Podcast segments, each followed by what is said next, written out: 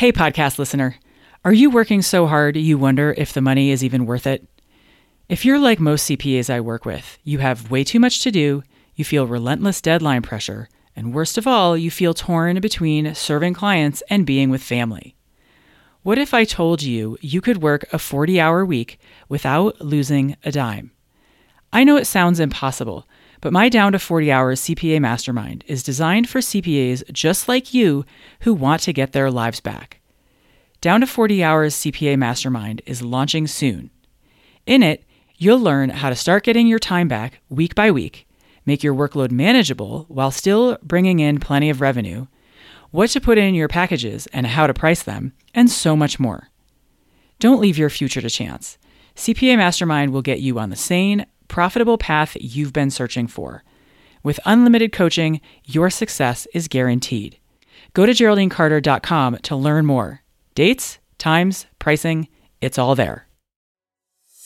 I work six days per month. Six days. I work six days per month right now. And that is the kind of business that I wanted to build.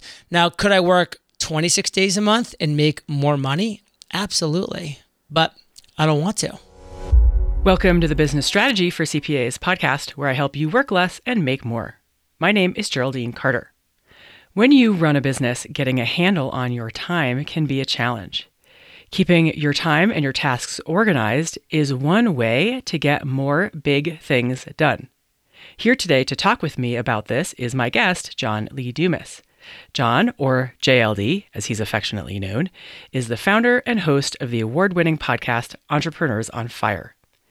With more than 100 million listens of his 3,000 episodes, JLD has turned Entrepreneurs on Fire into a media empire that generates more than a million listens every month and seven figures of net annual revenue eight years in a row.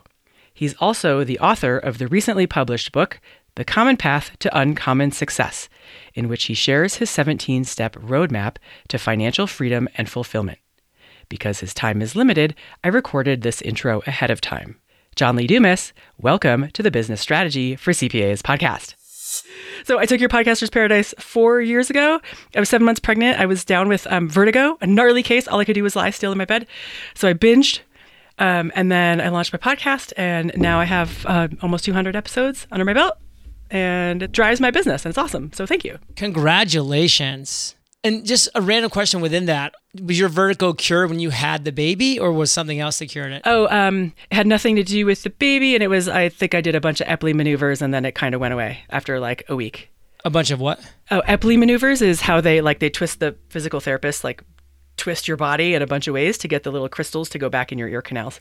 Oh, I'm so glad you got over that. That's that's scary. Oh, it was awful. It was awful. I had just thrown up in my petunias right before t- you called me. Oh.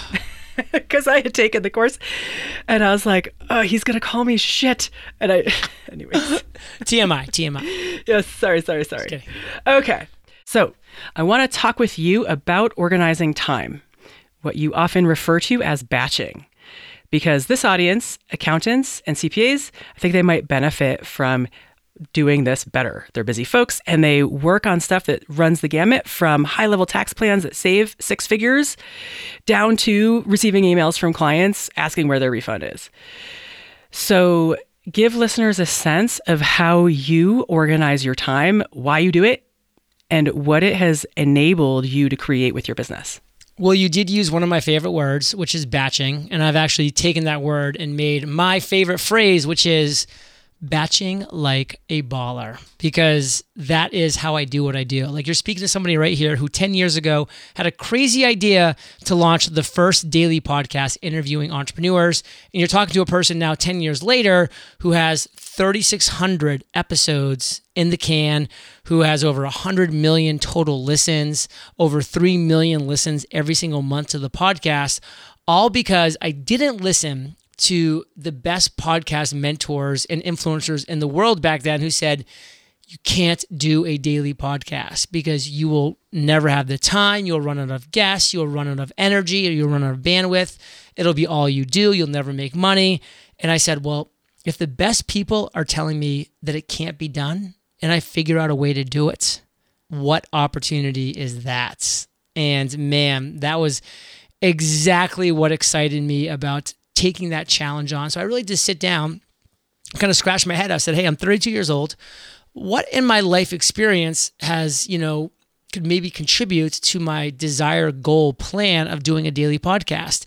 And I can remember back from my Army training days, we would batch all of these things. I remember we had assembly lines, we had tasks that had to be batched back to back to back. And then we would do everything in one day and then take two days completely off. And I was like, well, what if I applied that kind of mentality to podcasting? And instead of saying, I'm going to do one episode every single day for my daily show, I'm going to do eight episodes every single Tuesday. And then I'm going to have six days off to relax, recuperate, work on other things in the business, travel, do whatever it's going to take. And like, yes, that one day is going to be a day, but the sun will rise, the sun is going to set. And by the time that sun sets, I'm going to have eight interviews done. I'm going to have six days of freedom ahead of me to do other things in the business.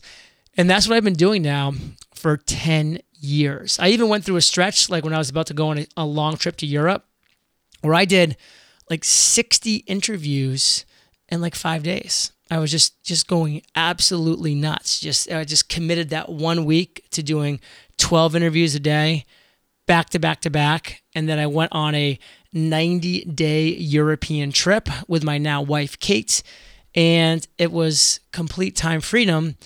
Every single day we were there, another episode went live another episode went live because it was all planned in advance. I love that. So, time freedom is really what it gives you when you commit to batching it and getting it all done at once.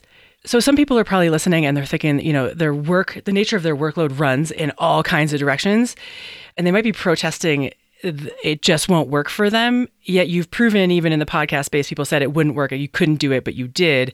What do you say to the people who are like, that'll never work for me? I say you'd be very surprised, and I would mean it, that you'd be very surprised if you just put your foot down and said, hey, I'm only taking calls on Tuesdays, or I'm only doing meetings on Thursdays because believe me, sometimes people that you're dealing with really like to have those parameters put in as well. Not that they're doing the same thing that you're doing, but you know, it's that back and forth of like, oh, I'm open Monday, Wednesday, and Thursday from this time to this time. It's like, no, here's my calendar link. Find a time that works. If it doesn't work this week, hopefully next week or the next week. And you just start really setting that standard that that's the kind of business that you're going to run. That's the type of calendar that you're going to keep to.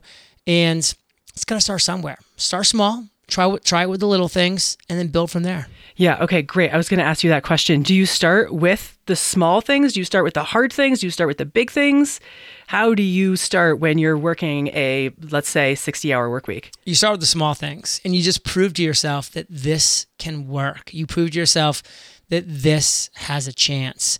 And then you have confidence and you get more excited and you say well what if i take this little thing that I've proven can work and then I try it for this bigger thing and then for this bigger thing and so on and so forth. So start small, you know, like, like they, they say, you know, you eat elephants one bite at a time. One bite at a time. So how do you accommodate then for the unexpected? I mean, surely things you're back to back to back according to your like the automated email that I got for like I don't know 15 hours today, maybe 27 doing back-to-back interviews. How do you accommodate for the unexpected? Listen, the unexpected happens, and you just need to be ready to, to flow with it. Like I like to say, flow like water. It's going to happen. You're to have to adjust. You're to have to pivot.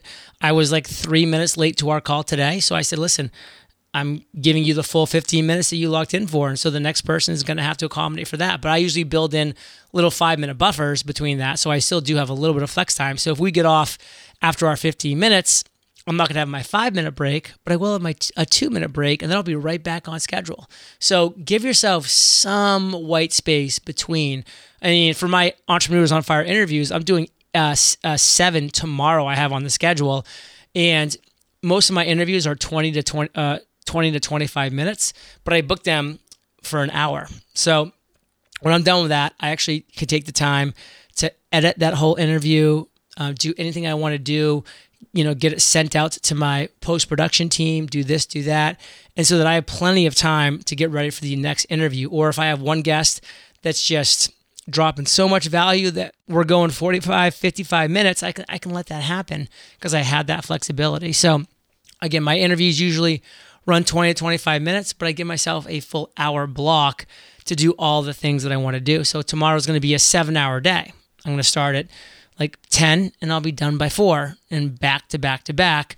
But there is some white space in there. Okay, great. I love it.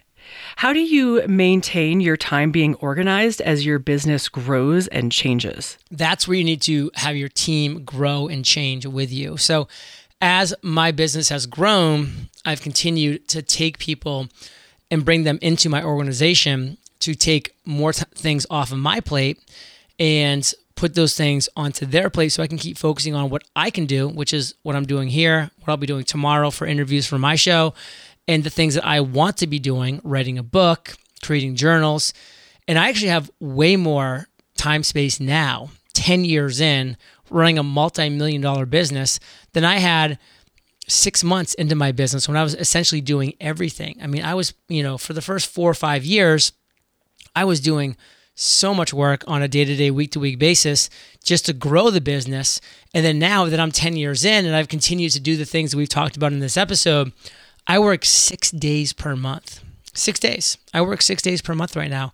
And that is the kind of business that I wanted to build. Now, could I work 26 days a month and make more money? Absolutely.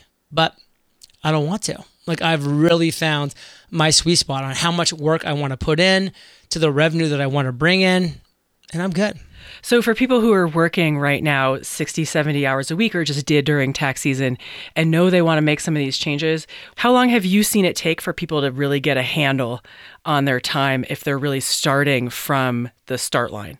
Is it a year to 18 months or is it like 90 days? Really, nine to 12 months is what I've seen be the sweet spot for people because it does take time because you're going to have to try things out. Some things are going to work, some things aren't going to work. There's always going to be refining that happens. And then, like I mentioned earlier, you're going to bring people in. You're going to bring people into your team that's going to continue to offload things from your plate and to really make things happen. So that nine to 12 month mark is really kind of a sweet spot, which is kind of good now for people that are listening. You can really get prepped for next tax season. I love it. Six days a month with seven figures of net annual revenue. John Lee Dumas, it's been a pleasure to have you on the Business Strategy for CPAs podcast. Geraldine, thank you so much. This was awesome. Do you wish you could organize your time better so that you could complete your work and take more unplugged vacations? Next time you find yourself in the middle of some high level work, only to be interrupted by an email asking where a refund is, stop what you're doing and head over to shethinksbigcoaching.com to subscribe to my daily drip of business strategy for CPAs.